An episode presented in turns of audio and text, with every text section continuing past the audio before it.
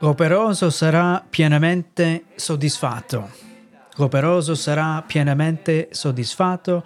Questo è episodio 172 del podcast Vera Vita e vogliamo considerare in che modo l'operoso è soddisfatto. Cosa vuol dire questo proverbio? Vogliamo sentire un proverbio oggi dall'Antico Testamento, un sacco di cose per quanto riguarda la parola di Dio e l'importanza di uh, vivere secondo la parola di Dio. Vogliamo vedere anche questa realtà che purtroppo Pochi oggigiorno apprezzano la parola di Dio come dovrebbero.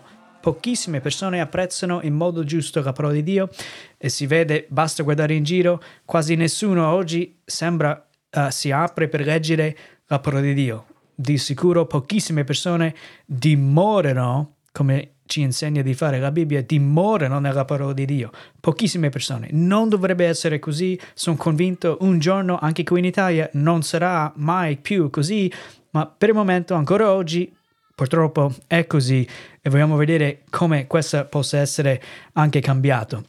Vedremo quattro cose in particolare oggi che, numero uno, ci vuole un impegno per essere soddisfatto. Cosa vuol dire questo? Andremo, andremo un po' a vedere. Poi, numero due, a tutti o quasi tutti disprezzano la parola e non si impegnano a conoscere la parola. Vedremo come mai è così. E poi uh, un'altra cosa che vogliamo vedere oggi è che Cristo Gesù è la parola di Dio. E l'ultima cosa vogliamo vedere è che Cristo non va rifi- uh, rifiutato, ma ricevuto. Vogliamo considerare le nostre vite davanti a Dio, davanti alla sua parola, uh, in, uh, alla luce di queste, queste, cose qui. Iniziamo oggi con questo proverbio, capitolo 13, versetto 4. Il pigro dice, desidera e non ha nulla il pigro desidera e non ha nulla, ma l'operoso sarà pienamente soddisfatto.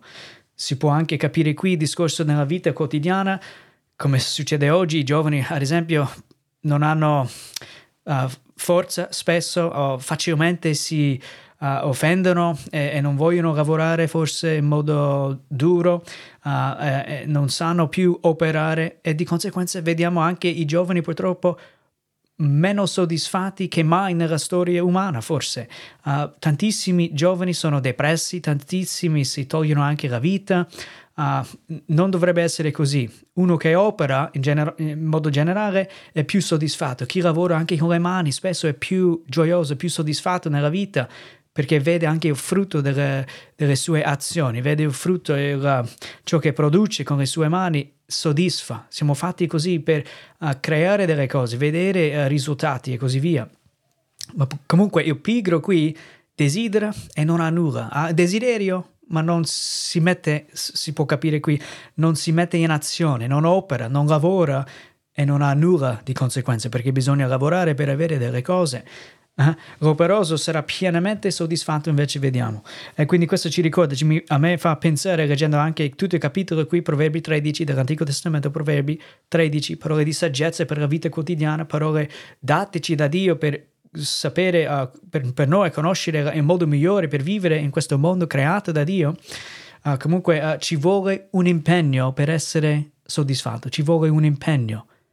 Bisogna fare un impegno. La salvezza per quanto riguarda la salvezza è, è gratis, la salvezza si riceve, no? Non è che meritiamo, impegniamoci a essere soddisfatti o accettati da Dio.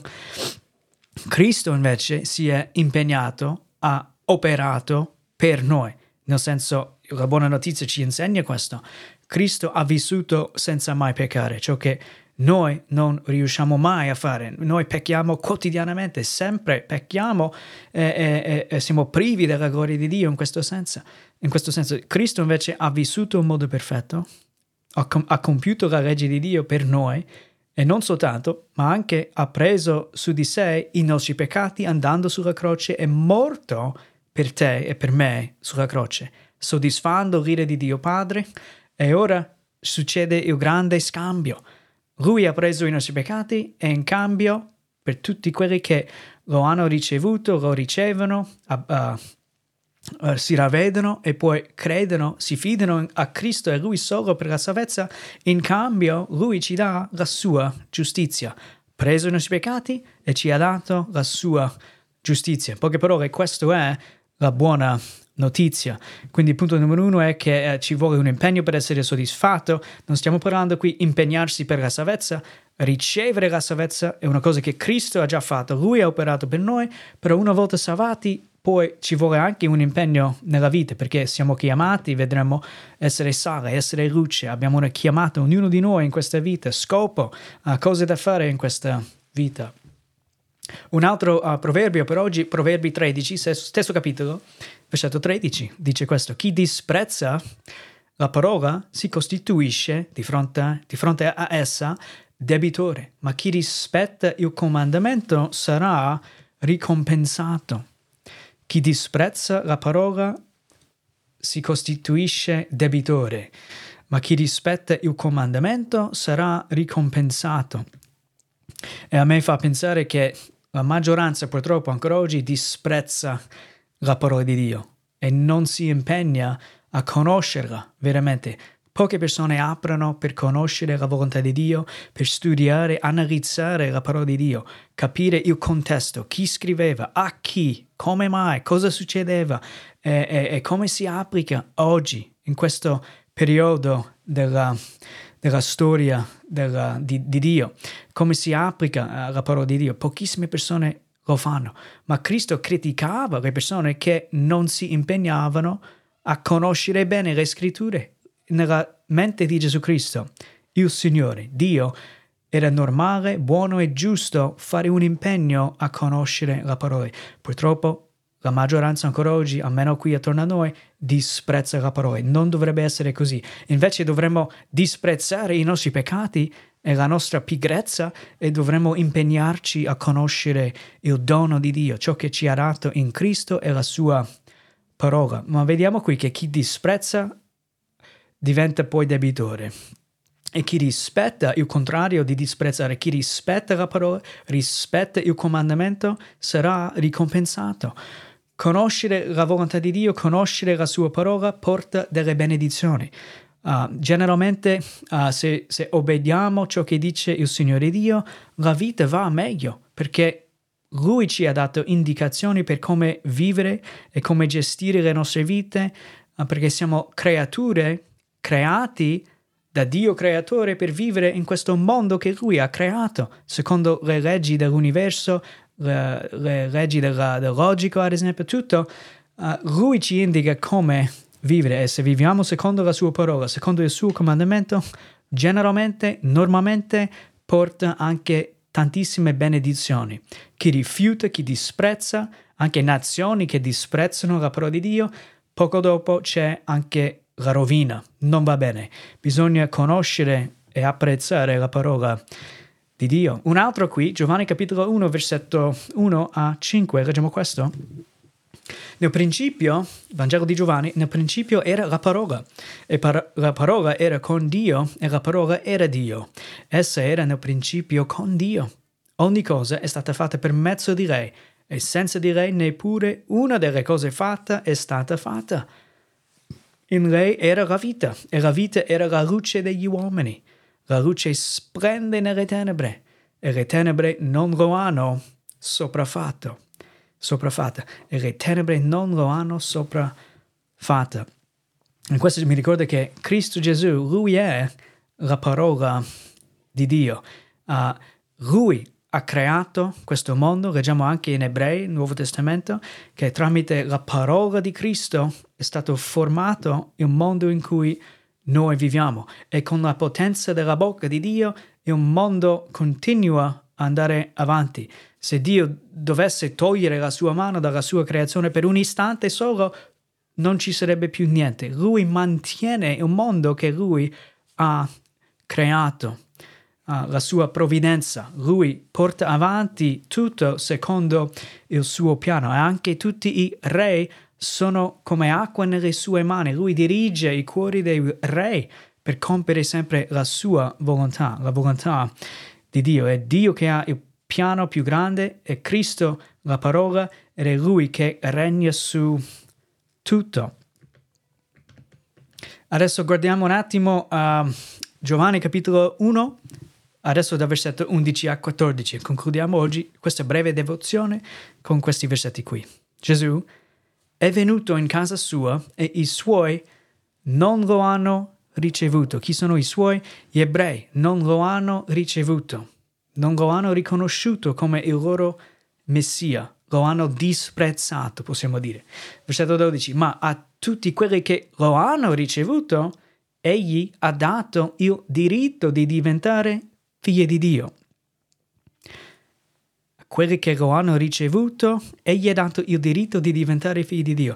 E già questo stupisce tantissime persone se vedono per la prima volta, perché tantissime persone assumono, presumono che siamo tutti figli di Dio, anche il Papa lo dice, siamo tutti figli di Dio. La Bibbia non dice mai questo. La Bibbia parla, Gesù ha parlato in Giovanni capitolo uh, eh, 6 oppure 8, che Uh, se non siamo adottati, se non siamo nati di nuovo, siamo ancora figli di Satana addirittura, non Dio. Siamo tutti uh, portatori dell'immagine di Dio? Questo sì. Siamo tutti creati da Dio? Questo sì. Ma la Bibbia non afferma mai che siamo tutti figli di Dio. Anzi, dice il contrario. E qua è molto chiaro, anche qui leggiamo uh, quelli che hanno ricevuto Cristo come Salvatore, Signore, il Messia, che si sottomettono alla signoria di Gesù Cristo, hanno il diritto di diventare, diventare figli di Dio, a quelli cioè che credono nel suo nome. E il credere qui ha a che fare con il fidarsi di Cristo Gesù. Cosa vuol dire fidarsi di Cristo? Uh, tanti credono in Gesù, oppure un'idea di chi è Gesù, ma uh, il credere che vediamo nella Bibbia ha a che fare con il fidarsi a Gesù Cristo. Non più fidiamo a, alle nostre opere, non ci fidiamo alla Madonna, non ci fidiamo a qualsiasi santo, ci fidiamo, oppure la scienza, ci fidiamo a Cristo Gesù. Ma per che cosa? Uh, riconosciamo mh, mm, tramite il Vangelo a riconoscere che siamo tutti falliti, che siamo tutti peccatori, che privi della gloria di Dio, che non siamo sufficienti per meritare la salvezza, anzi siamo tutti peccatori. Dio è santo, santo, santo, è puro, è giusto. Una barriera c'è tra noi e Dio e si chiama il nostro peccato. Non possiamo uh, entrare in paradiso essendo peccatori. Dio condanna peccatori. È giusto, è perfetto e non permette peccatori nella sua presenza. Quindi deve punirci, deve condannarci. Non c'è una via per la salvezza a parte Cristo Gesù. La buona notizia è che Cristo ha vissuto per te, Cristo ha vissuto per noi, in modo perfetto, senza mai peccare, poi è andato sulla croce a posto di noi, morto, prendendo su di sé i nostri peccati e anche l'ira di Dio Padre, risuscitato il terzo giorno. Ora vive e regna ancora fino ad oggi, mettendo sotto i suoi piedi ogni suo nemico, facendo secolo dopo secolo crescere sua, il suo regno eh, e lui eh, è presente dovunque viene uh, adorato è, è, è uh, sì, come Signore, dove, dove, Lui è riconosciuto come Signore, il regno di Dio è presente. Cristo regna, Cristo è, è tutto e questa è l'idea di credere nel suo nome. Ha a che fare con il semplice ravvedimento, andare d'accordo con Dio per quanto riguarda il nostro peccato, la nostra situazione davanti a Lui tre volte santo e poi ha a che fare il credere con il fidarci poi non a noi stessi, non alle nostre opere, non alla Madonna, non a nessuno, a Cristo che ha compiuto tutto per noi. Fidiamoci poi a Lui e veniamo, dice la Bibbia, nati di nuovo, salvati, dato un nuovo cuore che batte adesso, che odia peccato e ama Dio, ama la sua parola, ama la sua vera Chiesa e che vive per conoscere Cristo e farlo conoscere anche alle altre persone. In poche parole questo è, è tutto. E, e, poi spiega qui versetto 13, i quali questi qua non sono nati da sangue, cioè la salvezza non viene tramite uh, da chi nasci tu, genitori o parenti, né da volontà di carne, mm, cioè né da la salvezza non viene per, perché tu desideri eh, eh, eh, in te, ma è un'opera sovrana di Dio, uh, né da volontà di uomo, ma n- sono nati da Dio, è un'opera di Dio Spirito Santo, trasformandoci il cuore, uh, trasformando le nostre vite da dentro, ci, ci fa rinascere.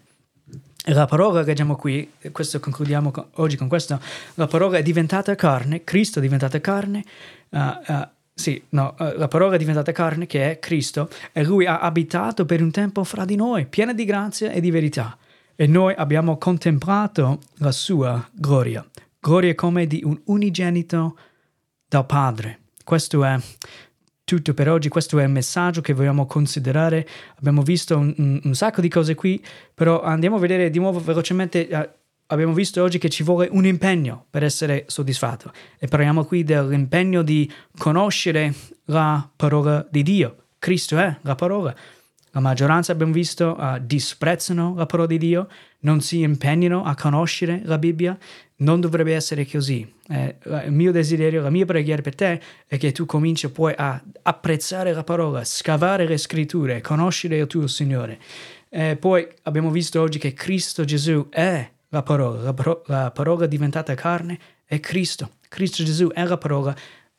Desidero che anche tu riconosci uh, che, che riesca a conoscere Gesù Cristo uh, in questo modo. Anche, e ultima cosa oggi, Cristo non va rifiutato ma ricevuto. Gli ebrei lo hanno rifiutato uh, anziché uh, riceverlo.